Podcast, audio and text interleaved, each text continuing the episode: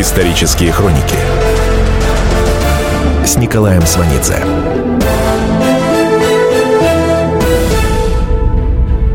Год 1940. 7 мая в 1940 году приходилось на вторник.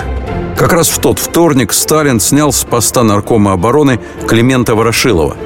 Ворошилов возглавлял наркомат обороны 15 лет с осени 25 года после смерти Фрунзе. В день отставки Ворошилова решением Политбюро создается комиссия по сдаче и приемке дел по наркомату обороны. Комиссия устанавливает, Генштаб не имеет данных о прикрытии границ. Фактической численности Красной Армии наркомат не знает. Мобилизационного плана нет. Войска не обучаются в обстановке, приближенной к боевой. В войсках не хватает командиров, особенно младших. Военные училища эту нехватку не восполняют. Это реальная ситуация после тех мощнейших репрессий, которым Сталин подверг армию. Армия дезорганизована, дисциплина сметена. Выжившие из младшего офицерского состава без опыта пошли на повышение. Необходимой работы с войсками на низовом уровне нет. Ворошилов – активный проводник сталинских репрессий в армии. Он визирует расстрельные списки по своему наркомату. У него за душой нет ни одного спасенного человека. К сороковому году он крайне оставшийся после Сталина в деле истребления армии. По сталинской логике отставка Ворошилова должна иметь однозначные последствия вплоть до расстрела. Однако Сталин назначает Ворошилова руководить Комитетом обороны при Совнаркоме. Место Ворошилова во главе Наркомата обороны занимает Семен Тимошенко. В тот же день ему присвоено звание маршала Советского Союза. Тимошенко вскоре после назначения в первых числах июля 1940 года улетает к себе на родину, в Бессарабию.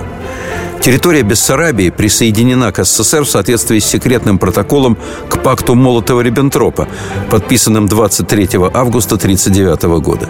Секретный протокол фиксирует раздел сфер влияния в Восточной Европе между СССР и Германией. В протоколе будущее Бессарабии сформулировано в пункте третьем. Касательно юго-востока Европы с советской стороны подчеркивается интерес СССР к Бессарабии. С германской стороны заявляется о ее полной политической незаинтересованности в этих областях. До 17 года Бессарабия входила в Российскую империю. С 18 года в состав Румынии – 26 июня 1940 года СССР выдвигает правительство Румынии ультиматум до исхода 27 июня сдать Бессарабию. Советские войска стоят вдоль границы. Гитлер рекомендует румынскому королю не сопротивляться. Румыния сдается. Заодно СССР берет и Северную Буковину, которая не оговаривалась никаким секретным протоколом с Германией. Операции в Бессарабии и Северной Буковине проводит в 1940 году генерал армии Жуков. Он возглавляет специально для этого созданный Южный фронт. Тимошенко лично в операции в Бессарабии не участвует.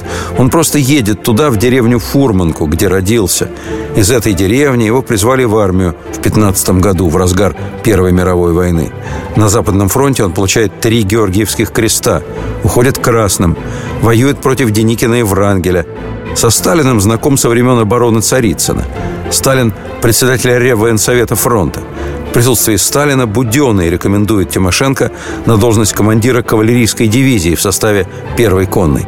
Там же тогда присутствуют Ворошилов и Егоров, бывший подполковник царской армии. В 19 году командующий Южным антиденикинским фронтом. В 35-м маршал СССР. В 39-м расстрелянный. Тимошенко в 19 году рассказывал Егорову, что он из крестьянской семьи и что он 17-й ребенок в этой семье. К 40 году Семен Тимошенко четверть века как не был в родной деревне. Гражданскую войну он заканчивал, участвуя в провальном походе на Польшу в 20 году.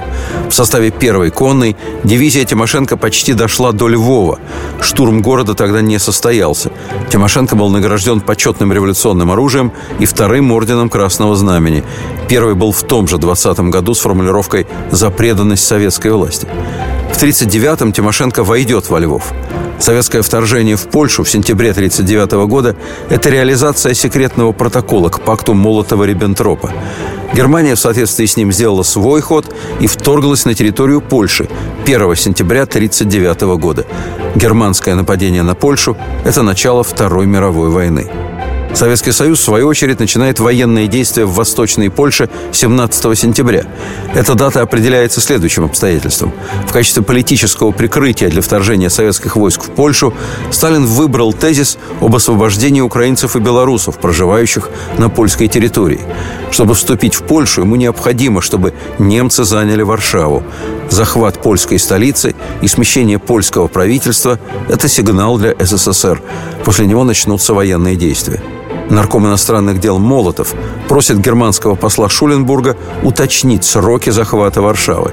Молотов просит передать имперскому министру Риббентропу, что предлог в виде защиты белорусов и украинцев, конечно же, обиден для немцев, но он просит принять во внимание сложную для советского правительства ситуацию.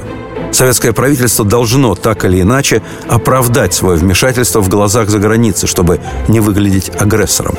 Спустя две недели после нацистского вторжения в Польшу Москва получает сообщение о падении Варшавы. Исторические хроники с Николаем Сванидзе. Для наведения своей авиации при бомбежке польских городов Германия пользуется услугами советской военной радиостанции в Минске. Ее спецпозывные для нацистских самолетов «Рихард Вильгельм 1.0». Штаб военно-воздушных сил Германии через посольство обратился к Молотову с просьбой об использовании советской радиостанции накануне нападения на Польшу. Молотов немедленно дал добро. 17 сентября ночью Сталин встречается в Кремле с германским послом Шуленбургом и военным атташе Кёстерингом. Сталин говорит, что в 6 утра Красная Армия перейдет польскую границу – Советские войска без объявления войны вторгаются в Польшу и ударяют в тыл сражающимся с немцами польским войскам. Для войны с Польшей образованы два фронта – белорусский и украинский. Белорусский возглавляет командарм второго ранга Михаил Ковалев.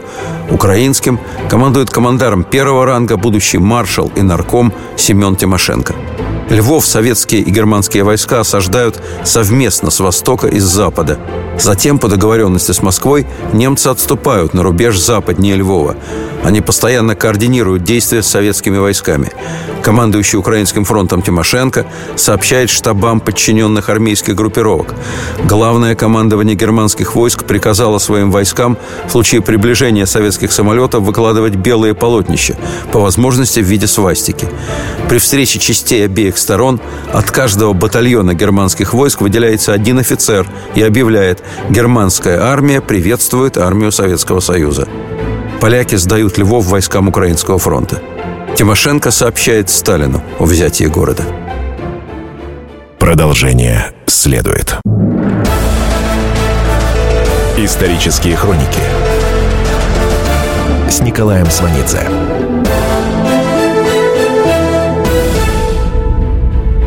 В сентябре 1939-го Львов переходит под контроль войск Украинского фронта. Маршал Семен Тимошенко докладывает Сталину о взятии города. В соответствии с условиями сдачи, Тимошенко гарантирует польскому гарнизону возможность уйти в Румынию и Венгрию, но он не соблюдает данные гарантии. Выполняя полученную установку, он закрывает границу с Румынией и Венгрией. Более двух тысяч офицеров отправлены в лагерь в Старобельске. Кроме того, лагеря для польских военнопленных создаются в Козельске и Осташкове. В конце 1939 года в лагерях работает следственная бригада НКВД. 5 марта 1940 года нарком внутренних дел Берия направляет Сталину письмо, предусматривающее расстрел 14 700 военнопленных, содержащихся в лагерях, и 11 тысяч заключенных в тюрьмах на территории Западной Белоруссии. В конце марта 40-го поступает приказ о разгрузке лагерей. Разгрузка означает расстрел. Большая часть польских военнопленных вывезена и расстреляна в лесу в Катыни под Смоленском. Вместе с Тимошенко в военных действиях против Польши принимают участие будущие полководцы Великой Отечественной войны Ватутин и Чуйков. Парад в честь советско-германского братства по оружию в Брест-Литовске принимают генерал Гудериан, который в 41-м дойдет во главе танковой армии до Москвы, и комбриг Кривошеин, который получит героя в 45-м за взятие Берлина. Продолжение следует. Если всех экономистов выстроить в одну линию, они все равно будут показывать в разные стороны. Верное направление знает доктор экономических наук Михаил Делягин. Только он знает, кто такой Доу Джонс, где у него индекс, как его колебания влияют на мировую экономику – И какое отношение он имеет к пиратам Карибского моря? Наш экономист расскажет об этом простым и понятным языком в программе «Час Делягина». Слушайте на радио «Комсомольская правда» по понедельникам в 17.05 по московскому времени. Исторические хроники с Николаем Сванидзе.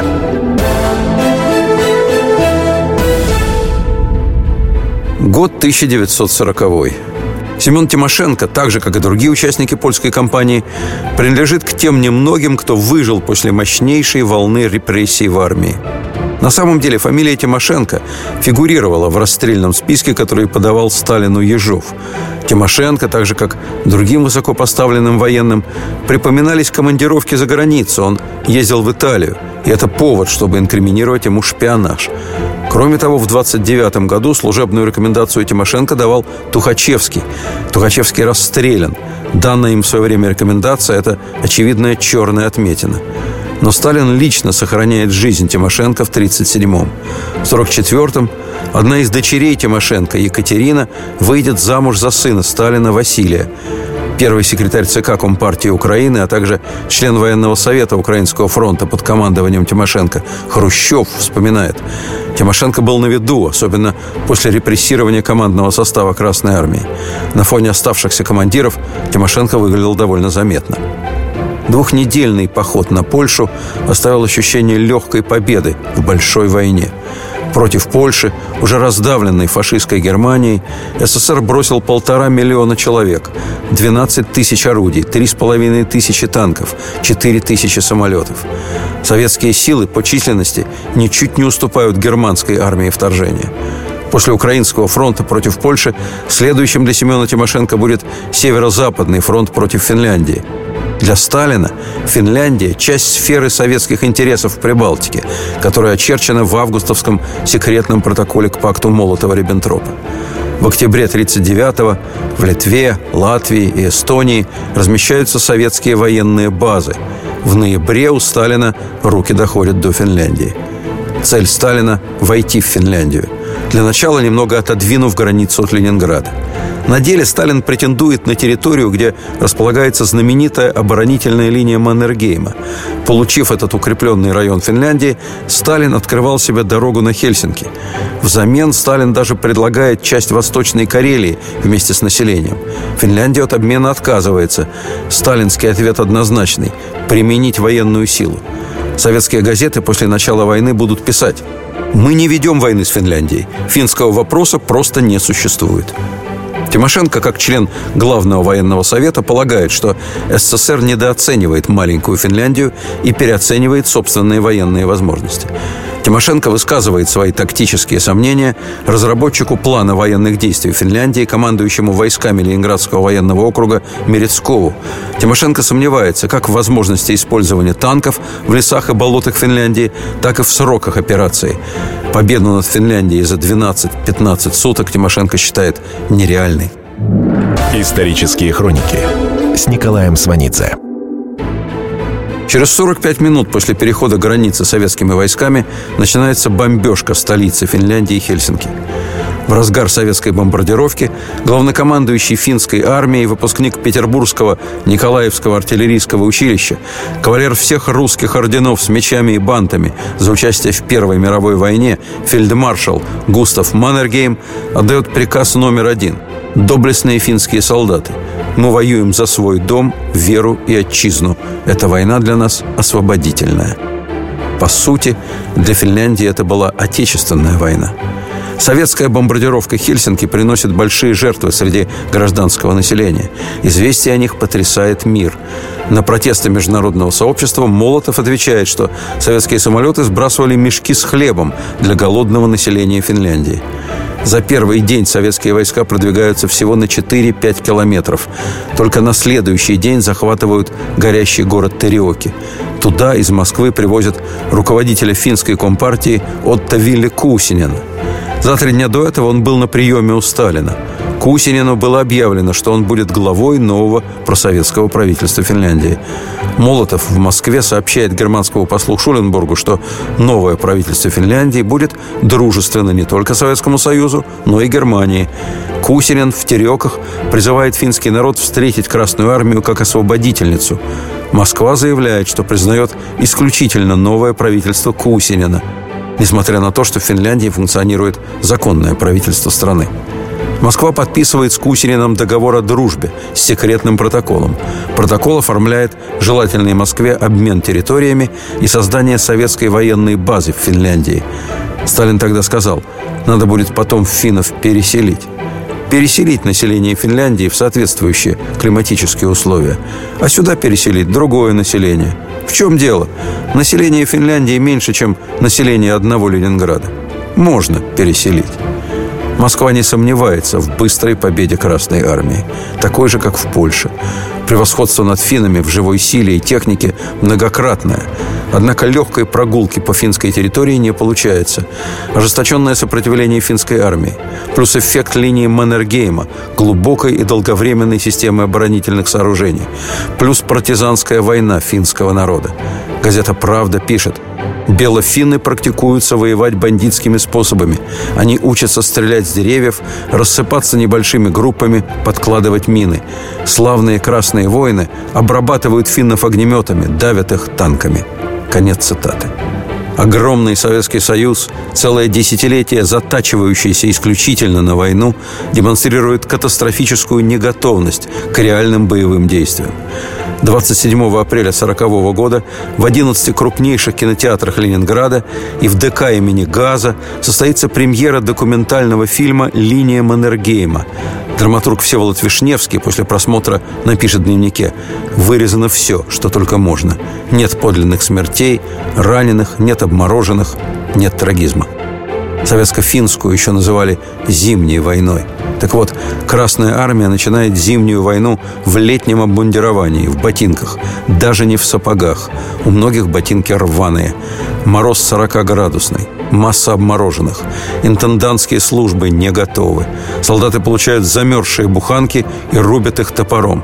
Сухари начали готовить уже после начала войны. Сталин лично запрещает оснащение армии автоматами. Логика его запрета следующая. Солдат в бою будет вести непрерывную стрельбу, что приведет к большому расходу патронов. Ворошилов поддерживает Сталина. Ворошилов говорит, где нам набрать столько пуль, если поставим войска автоматы? Сталин вынужден разрешить автоматы уже в разгар финской войны. Фронт требует автоматического оружия. При этом треть солдат, брошенных в финскую войну, не обучены.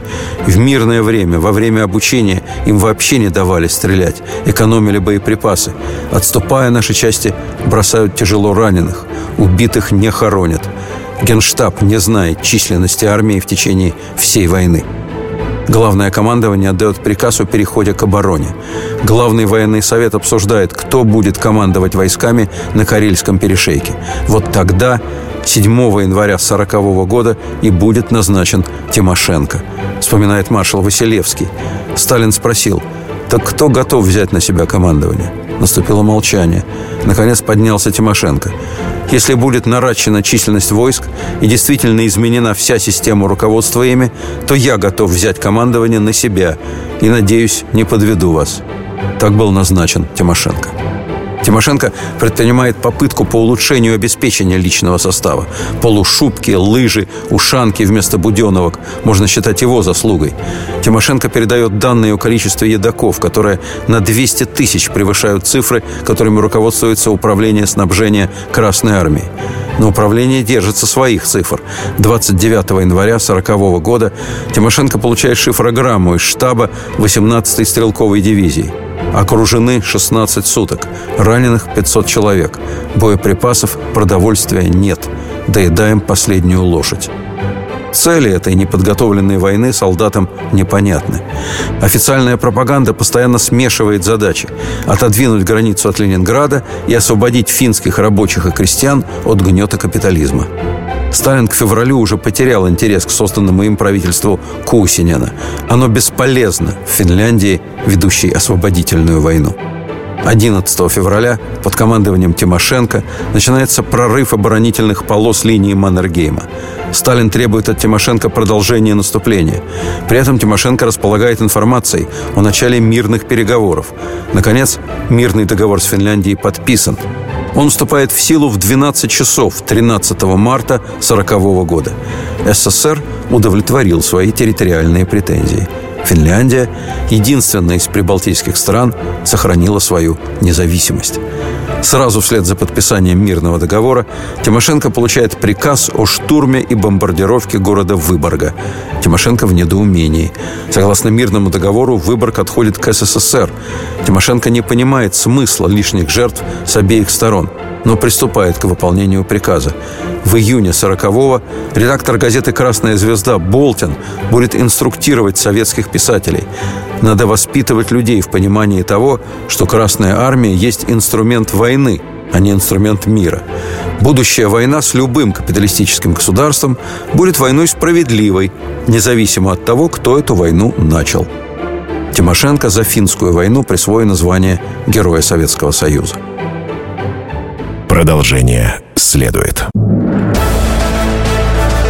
Исторические хроники с Николаем Сванидзе.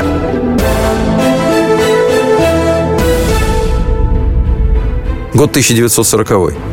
Зимой в Финляндию из Франции прибывает сын знаменитого русского премьер-министра Петра Аркадьевича Столыпина, Аркадий Петрович Столыпин.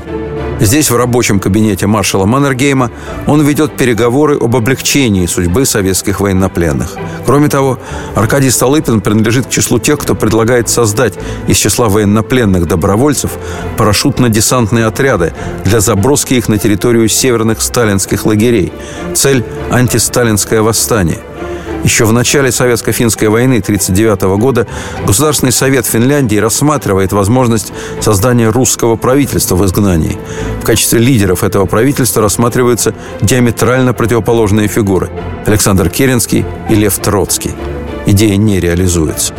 В августе соавтор Ленина по осуществлению Октябрьского переворота в России и создатель Красной Армии Лев Троцкий убит в эмиграции в Мексике ударом ледоруба.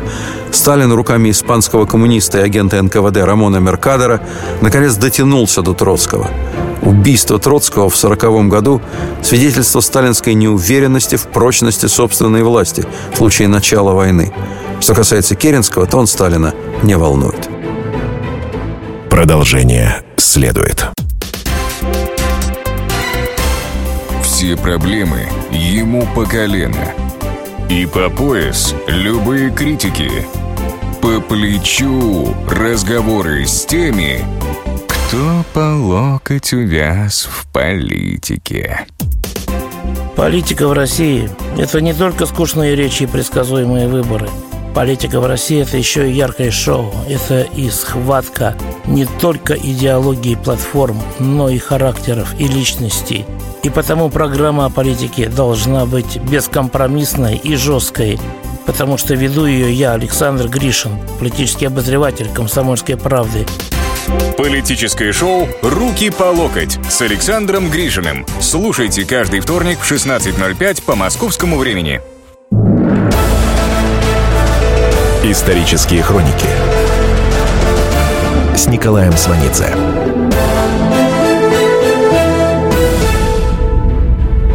Год 1940. По окончании Советско-финской войны Тимошенко пишет рапорт на имя Наркома обороны. Семен Константинович указывает потери советских войск. 50 тысяч убитых, 16 тысяч пропавших без вести, 11 тысяч обмороженных, более 170 тысяч раненых. Реальные потери в советско-финской войне 39-40 годов составляют 126 875 убитыми и пропавшими без вести, 9614 обмороженных, 51 892 больных, 186 584 раненых. Тимошенко прописывает причины потерь. Недооценка противника, упрощенная оценка обстановки, просчеты в планировании, плохая подготовка войск, плохое материально-техническое обеспечение. До начала Великой Отечественной войны чуть больше года. В конце апреля Тимошенко уезжает в Киев. Он командует Киевским особым военным округом. Он берет неиспользованный за прошедший год отпуск. После Польши и Финляндии и до назначения наркомом он отдыхает в кругу семьи, читает газеты.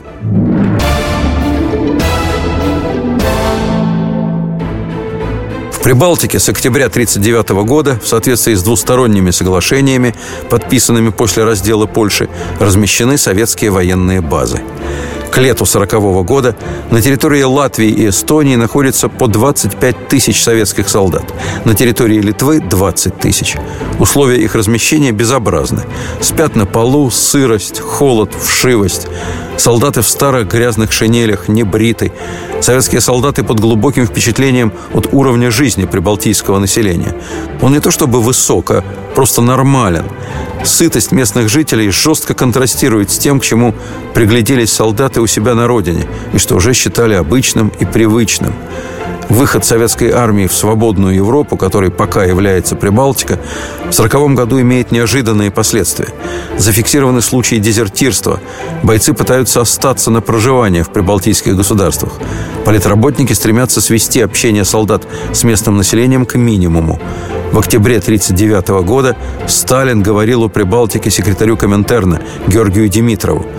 Нам надо выдержать, строго соблюдать их внутренний режим и самостоятельность. Мы не будем добиваться их советизации. Придет время, тогда они сами это сделают. Это время приходит 14 июня 1940 года. Гитлер к этому времени уже оккупировал шесть европейских стран. Советский нарком иностранных дел Молотов по мере продвижения германской армии по Европе направляет в Берлин поздравительные телеграммы. В апреле 1940 года он поздравляет германского посла Шуленбурга по поводу оккупации Дании и Норвегии. В мае по случаю вторжения в Бельгию, Нидерланды и Люксембург. Когда фашистские войска вступают в Париж, советские дипломаты выходят на улицу и приветствуют их. Советские дипломаты в Париже тотчас вступают в контакт с германскими оккупационными войсками. Успех Гитлера в Западной Европе позволяет Сталину двинуться в прибалтийские государства. Германские войска вошли в Париж 14 июня 1940 года. В тот же день поздно вечером Молотов принимает литовского министра иностранных дел Йозаса Урпшеса. Молотов выдвинул ультиматум с требованием смены правительства в Литве и ввода нового большого контингента советских войск. Урпшес говорит, что ввиду ответственности момента для его страны просит дать Литве время на размышление. Молотов отвечает, что Литва не понимает серьезности положения. Литва понимает серьезность положения. Урпшес спрашивает, новый кабинет должен быть сформирован к утру завтрашнего дня? Не обязательно так торопиться, отвечает Молотов. Можно позднее, на другой день, например. Но при условии, что все наши требования будут приняты в срок – Будут ли советские войска вмешиваться во внутренние дела Литвы? Задает вопрос Урпшес. Нет, мгновенно отвечает Молотов. Это прерогатива вашего правительства. Правительство Советского Союза пролитовское. Мы хотим, чтобы литовское правительство стало просоветским. Нужно ли согласовывать состав нового кабинета с советским правительством? Согласовывать придется, отвечает Молотов. Сколько предполагается ввести войск? От 9 до 12 дивизий. И в столицу, в Каунас тоже. Это дело военных, говорит Молотов. Но ясно, что в Каунас несомненно. Разговор Молотова с литовским министром продолжается 32 минуты. Будущее Латвии Молотов обсуждает 23 минуты. Разговор с эстонским посланником займет 11 минут. Литовское правительство уходит в отставку утром 15 июня, на следующий день после разговора с Молотовым. В тот же день советские войска уже в столице, в Каунасе. В Латвию Красная Армия входит 17 июня. Тогда же в Ригу приезжает бывший прокурор СССР, а ныне зам наркома иностранных дел Вышинский. Он особо уполномоченный советского правительства по Латвии. В занятую советскими войсками Эстонию направляется хозяин Ленинграда Жданов. В Литву едет зам наркома иностранных дел Деканозов. До этого Деканозов начальник третьего отдела Главного управления госбезопасности НКВД СССР. В 1953 году Деканозов будет расстрелян вместе с Берией. До отъезда в Литву в ночь с 15 на 16 июня Доконозов на Лубянке встречается с Вышинским. В числе прочих вопросов обсуждается план устранения партий, враждебных действиям СССР на территории прибалтийских государств. Дело в том, что присоединение этих государств в качестве республик к Советскому Союзу должно быть оформлено решением их законодательных органов. Для успеха голосования эти органы должны быть соответствующим образом переизбраны. Только полная ликвидация всех оппозиционно настроенных партий может обеспечить нужный исход голосования. Доконозов будет лично руководить этой акцией в Литве непосредственно из здания советского посольства в Каунасе. Все аресты будут проведены за одну ночь с 11 на 12 июля 1940 года. 14 июля на выборах в Сейм 99,19% голосов избирателей по официальным подсчетам отданы за кандидатов единого списка партий трудового народа. В Латвии и Эстонии цифры также переваливают за 90%. В июле 1940 года этому есть ряд объяснений – Опыт Польши, уничтоженной Гитлером и Сталиным, заставляет задуматься об элементарном выживании и не идти на самоубийство. Армии прибалтийских государств, в отличие от финской, не способны на реальное сопротивление. Коммунистические партии развивают крайнюю просоветскую активность. При этом Литва в качестве пряника получает Виленский край и свою старую столицу – Вильнюс. И главное – в июле 40-го еще не вводят повсеместно колхозы, не отбирают землю и скот. Население этих стран в 40 году рассчитывает на защиту от нацизма в лице СССР, еще не знает и не может себе представить, что такое сталинские репрессии. Между тем, инструкция НКВД о депортации, то есть выселении так называемых антисоветских элементов из прибалтийских государств, была разработана в октябре 1939 года, сразу после подписания с этими странами договоров о дружбе и взаимопомощи. Инструкция лежит без движения полтора года. В мае 41-го глава НКВД Берия согласовывает со Сталином проект постановления Совета народных комиссаров и ЦК ВКПБ о мероприятиях по очистке Литовской СССР от антисоветского, уголовного и социально опасного элемента. Именно с такой формулировки в СССР начинался 1937 год. На стадии согласования документов к Литовской ССР добавлены латвийская и эстонская. Подлежащие репрессиям арестовываются. Имущество конфисковывается. Лагерный срок от 5 до 8 лет с последующим поселением на 20 лет в отдаленных местностях СССР. С 40 по 53 год из Литвы выслано 118 599 человек. Это 4% населения. Из Латвии выслано больше 2,5% населения. Из Эстонии более 3%. Кроме всего прочего, репрессия – это самая опасная, самая недальновидная и бездарная политика из всех возможных на приграничных землях накануне войны. 21 июля 1940 года вновь избранные парламенты прибалтийских государств обращаются в Верховный Совет СССР с просьбами о принятии в состав Советского Союза. Литовский Сейм в этот день заседает еще в старой столице Каунасе, в здании Государственного театра. Просьбы о принятии в СССР удовлетворены. Население этих стран не знает, что еще месяц назад, 17 июня, нарком обороны Семен Тимошенко представил Сталину докладную записку с предложением на территории занятых республик образовать Прибалтийский военный округ. Тимошенко сформирует этот новый военный округ 11 июля. До всяческих выборов, до результатов голосования, до всех просьб о принятии в СССР. Тогда же в своей докладной записке за номером 390 СС Тимошенко требует ввода в каждую из занятых республик по одному полку войск НКВД для начала – История с Прибалтикой, точнее с Литвой, будет иметь продолжение зимой 1941 года. В соответствии с секретным протоколом к советско-германскому договору о дружбе и границе от 28 сентября 1939 года Германия оставила за собой маленькую часть Литвы, так называемый Сувалкский выступ. 10 января 1941 года в старый секретный протокол вносятся изменения. Гитлер отказывается от своей части Литвы и продает ее Сталину. Сталин покупает эту территорию за сумму, как указано в новом секретном протоколе, в 7 миллионов 500 тысяч золотых долларов, равную 31 миллиону 500 тысячам германских марок. Продолжение следует. Исторические хроники с Николаем Сванидзе.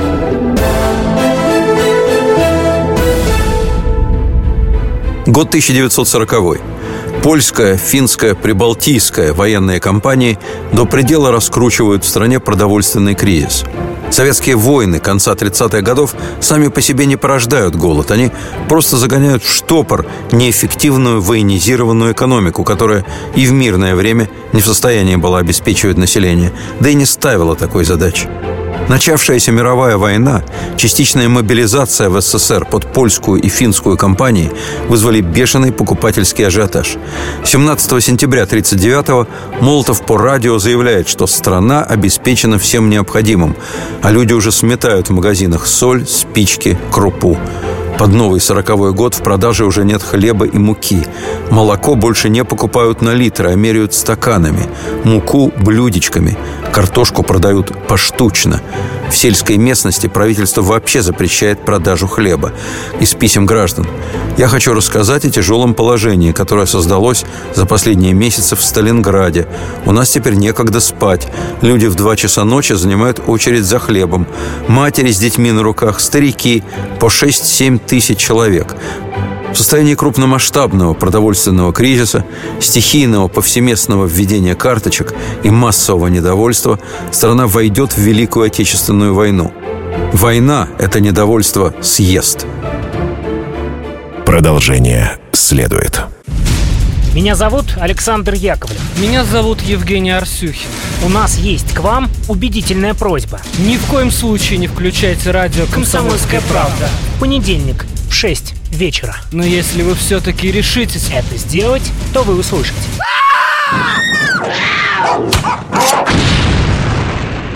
Радиорубка в понедельник в 18.05.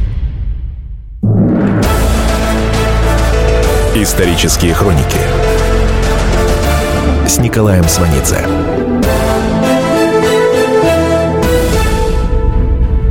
Год 1940 в сентябре 40-го Тимошенко, уже 4 месяца находящийся в должности наркома обороны, пишет записку о подготовке второй войны против Финляндии.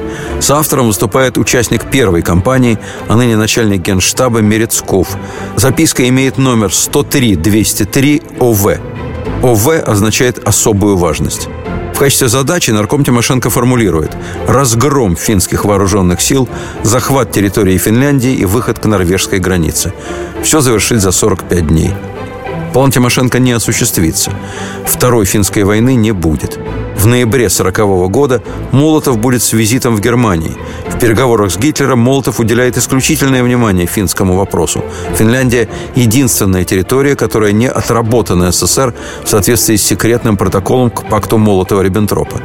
Но на требование Молотова считать Финляндию сферой советских интересов Гитлер больше не обещает нейтралитета. У Гитлера в это время совсем иные планы. Уже через месяц после визита Молотова, 18 декабря 1940 года, Гитлер подпишет директиву номер 21 Верховному командованию вооруженными силами Германии. Это знаменитый план «Барбаросса» план нападения на СССР. В тот же день, когда Тимошенко писал Сталину записку о Второй финской войне, он представил Сталину еще один документ. В этом документе, написанном в одном экземпляре с грифом «Совершенно секретно, только лично», Тимошенко пишет «На наших западных границах наиболее вероятным противником будет Германия». Тимошенко сообщает Сталину Главный удар будет на юге, на Киев. На западе удар будет на Каунас, Вильнюс и далее на Минск. Удар Брест-Минск. Он пишет Сталину правду, близкую к крамоле. Потому что Сталин безапелляционно убежден, что войны до 42-го, а то и 43-го года не будет. Свою убежденность Сталин ставит выше реальности. О реальности говорит маршал Конев. О том, что немцы готовятся к войне, знали многие, а ждали войны все – Тимошенко пишет Сталину «Ни в коем случае не допустить вторжения немцев на нашу территорию». Военная контрразведка ведет негласное наблюдение за Тимошенко. Контрразведка в этот момент формально выведена из НКВД и подчиняется наркому обороны, то есть Тимошенко, за которым осуществляет слежку и докладывает лично Сталину. Исторические хроники с Николаем Сванидзе. 15 мая 1941 года в небе под Москвой появляется германский самолет «Юнкерс-52». Он пролетел огромное расстояние над территорией СССР и не был замечен силами противовоздушной обороны. Вспоминает сын драматурга Владимира Биля Белоцерковского Вадим. Находясь на стадионе «Динамо», я впервые в жизни увидел немецкий самолет. Он шел очень низко, пролетел прямо над стадионом. На фюзеляже и плоскостях жирно чернели кресты и свастика. Стадион притих. Все на трибунах оторвались от футбола и проводили самолет глазами. Юнкерс сел на центральном московском аэродроме на знаменитом Ходынском поле в пяти минутах езды от Кремля.